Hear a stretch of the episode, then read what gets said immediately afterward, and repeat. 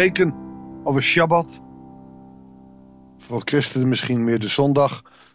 Kan uren opleveren aan discussie. Alleen al waarom de zondag in plaats van de Shabbat, waarom niet de Shabbat. Nou, ik wil die discussie niet aan. We hebben hier in Nederland nu eenmaal een dag. De zondag, die wordt over het nou, redelijk nog geaccepteerd. Uh, er komt een tijd dat dat niet meer zo is.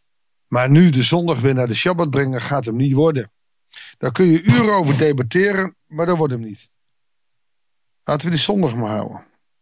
Dus als ik het over de Shabbat heb, dan bedoel ik ook de zondag. Het gaat om die ene dag waarin je rust hebt en je God kan dienen. Maar de vragen die tegenwoordig komen, zijn veel heftiger. Wat mag wel, wat mag niet. En in die zin was het Joodse volk, maar ook de oude kerk, heel makkelijk. Haast niks mocht. En zelfs de fariseeën hadden het aantal voetstappen wat je mocht doen op een Shabbat uitgerekend. De zogenaamde Shabbatreis was van je huis naar de tempel of naar de synagoge. Verder mocht niet. Die regels kennen we in de kerk ook. Ik heb heel wat mensen daaraan kapot zien gaan. Dat ze niks anders mochten. Naar de kerk, twee keer tweeënhalf uur. En de rest van de dag niks.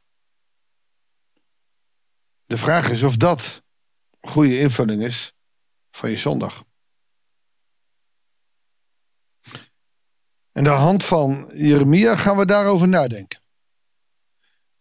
Kijken en misschien wel ontdekken dat voor ons misschien wel anders is, maar toch ook weer niet. Goeiedag, hartelijk welkom bij een nieuwe uitzending van het Bijbels Dagboek. We lezen Jeremia 17, vers 19 tot en met 27 zei de Heer tegen mij. We hebben gisteren dus die hele preek gehad over het bij God blijven of niet. Eh, maar nu moet Jeremia in de volkspoort gaan staan. En die de koningen in, uh, van Juda plegen te gebruiken. En in de andere poorten van Jeruzalem.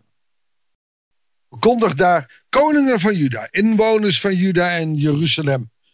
Jullie die door deze poorten naar binnen gaan, luisteren naar de woorden van de Heer. Dit zegt de Heer. Als je leven je lief is, wacht je er dan voor om op Shabbat goederen door de poorten van Jeruzalem naar binnen te brengen. En om uit jullie huizen goederen naar buiten te brengen. Verricht ook verder geen enkele bezigheid. En vier de Shabbat als heilige dag, zoals ik jullie voorouders geboden heb. Als je dit nu nog steeds vrij letterlijk neemt, dan betekent dat je niet werken mag. En geen werkzaamheden mag doen. En dat er een dag moet zijn die ingetogen en sober is. En voor heel veel mensen is dat heel lastig, zeker in deze tijd. Zeker in deze postmoderne tijd is het ontzettend lastig om nou, op die manier met de zondag om te gaan. Wat doen we? Gaan we terug naar de saaie zondag? Of zeggen we nee, dit was in die tijd?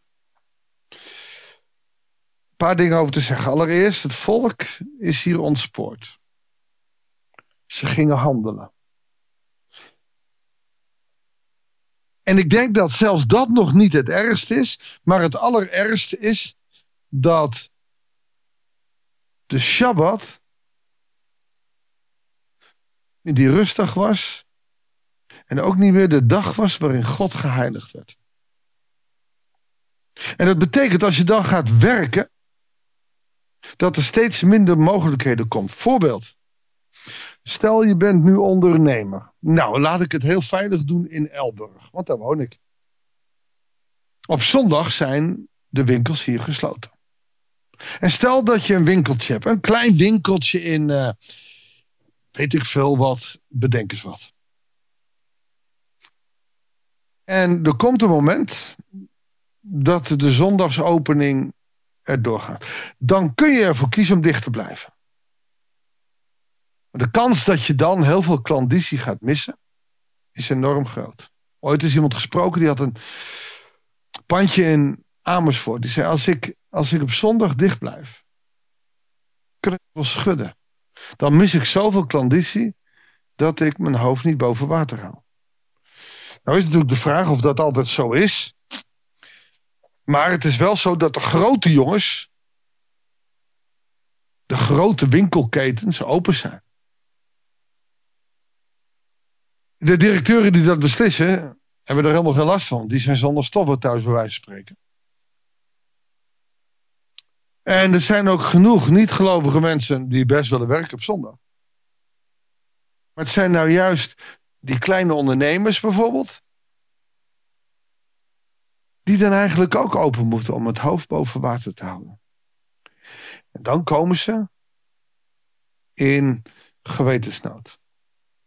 Nou, hoe je daarmee omgaat, ga ik niet bepalen voor je. Maar je ziet wel wat de invloed is van de maatschappij om je heen. Niet bij de winkelopening, dat begint bij in Nederland althans, dat de kerken leeg zijn gelopen in plaats van vol. Als de grote meerderheid in Nederland christen was geweest, was er nooit geen winkelopening op zondag geweest. En ik denk dat Nederland ook veel beter af is als je op zondag de winkels sluit. Niet zozeer omdat het niet zou mogen van God, maar veel meer omdat wij mensen die zevendaagse werkweek helemaal niet aankunnen. Waarom denk je dat er zoveel mensen overspannen, burn-out en noem maar op in hun leven rondlopen? Omdat wij een enorme druk opzetten. Vroeger hadden we vijfdaagse werkweek en je had weekend. Natuurlijk heb je de verzorgende beroepen die uh, wel uh, werken. Maar daarin werd het gecompenseerd. Je had vijf dagen werken. Dus als je een weekenddienst had, dan werd dat gecompenseerd. Maar je had een vijfdaagse werkweek. Het weekend was vrij. Dan had je de boeren die op zaterdag nog wel gingen werken. Harde werken, zes dagen, prima. Maar in principe hebben we vijfdaagse werkweek. 40 uur kan je mooi over vijf dagen. Of soms, als je minder uren werkt, over zes dagen verdelen. En de zondag, die was vrij. De winkels waren dicht. Daar was het heel makkelijk mee. Maar inmiddels zijn de christenen een verre minderheid. En inmiddels doen ook de christenen helemaal niet moeilijk over uh, de zondag. Want het moet toch kunnen en je wil meegaan. En dat betekent dus daardoor steeds meer mensen in enorme uh, geestelijke strijd terechtkomen. Want die winkels gaan open. En je hebt haast geen keuze meer. En mensen willen graag die eigen keuze hebben. Dat is het dilemma wat ook hier aanwezig is. Ze hielden zich niet meer bezig met God. En dus wat kan je doen? Op zondag of op de Shabbat kan je mooi de goederen binnenbrengen en mooi de markt openen. Ik denk dat het in dit gedeelte helemaal niet gaat om, om de markt. Maar om het feit dat daardoor God niet meer geloofd kan worden. Dat je geen rustdag meer hebt. Dat de Shabbat niet geëerd wordt. En ik denk dat God helemaal niet zo hard is dat je niks mag. Maar het is wel een strakke waarschuwing. Ga ik een voorbeeld geven? We komen niet door de tekst heen, maar ik pak het voorbeeld even. Als je op zondag vindt dat je uit eten mag gaan. En af en toe best eens even de winkel in mag. Wat je dan gaat krijgen is dat de zondag ook een drukke dag gaat worden. Je wil nog even naar de kerk. Nou, dat gaan we doen. Hoewel dat ook al consumptief is. We gaan al niet meer elke dag naar de kerk. En de ene keer gaan we winkelen. De andere keer doen we onze wekelijkse boodschap dan op zondag. Want dan hebben we zaterdag meer tijd om naar de sport te gaan. En voor onszelf bezig te zijn. En, en ik, ik beloof je. Dat hoe meer we plekken de winkelopening op zondag gaan doen. En in Amsterdam de grote steden is het al zo. Hoe minder mensen naar de kerk zullen gaan. Hoe minder mensen in God geloven. En dat is nou een gruwel in de ogen van de Heer. Want dat is de reden waarom hij Israël in ballingschap stuurt. Juda in ballingschap. Waarom? Jullie doen niet meer aan mij.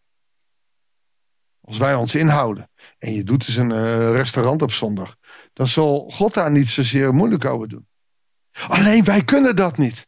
Als wij het loslaten, voor je het weet, is het een volle, propvolle werkdag. Komen mensen niet meer naar de kerk. En dat wil God verhoeden. Volgens mij zit deze waarschuwing achter dit gedeelte in Jeremia. God is niet zo voor de regels, je mag dit niet, je mag dat niet. Maar hij wil ons beschermen om in contact te blijven met hem, omdat wij in hem perspectief hebben in ons leven. Dat is van belang. Hier in dit gedeelte heel sterk. Je zult, als je mij gehoorzaamt en die Shabbat heiligt, en dus mij in je leven houdt, zul je gezegend worden en zullen in de toekomst ook de koningen gewoon door de poorten gaan. Maar, als jullie geen gehoor geven aan mijn gebod van 27, om de Sabbat als heilige dag te vieren, als jullie op die dag goederen door de poorten van Jeruzalem naar binnen blijven brengen, zal ik die poorten in vlammen doen opgaan. En zal vuur de burchten van Jeruzalem verteren. En niemand die het zal blussen. Dat is de waarschuwing. Want God wil zo graag dat wij in contact staan met Hem. En wij willen dat wel, maar we doen het niet. Want wij zijn kinderen van onze ego's. Niet kinderen van God. Wij willen onze eigen wil doen. Wij willen af en toe een zondag vrij. Deze generatie op dit moment is niet zeer. Ik ga twee keer op een zondag naar de kerk. Of ik ga elke zondag naar de kerk. Nee, we gaan als we zin hebben. En we plannen zoveel andere dingen dat we nauwelijks de tijd hebben om naar de kerk te gaan. Ja, ik heb kritiek op deze cultuur, op deze maatschappij. Maar dat is wel de waarschuwing die in Jeremia ligt. Zullen we ervoor bidden? Heere God, we bidden u voor de kerk. We bidden u voor uw kinderen. In het rijke Westen waarin zoveel mensen zo druk zijn dat ze niet eens meer aan u toe komen. Natuurlijk zijn er ook mensen die niet op zondag naar de kerk gaan, maar op andere manieren aan u toekomen. Maar we missen ze in de kerk. We zitten in een negatieve cirkel en langzaam zullen kerken steeds meer gaan sluiten. Heer, vergeef ons dat we u vergeten. Vergeef ons dat we minder met u bezig zijn. Heer, en inspireer ons en maak ons nieuwsgierig. Maak ons dorstig naar het evangelie. Dat bidden we u. In Jezus' naam. Amen. Dankjewel voor het luisteren. Ik wens je God zegen. En heel graag tot de volgende uitzending van het Bijbelsdagboek.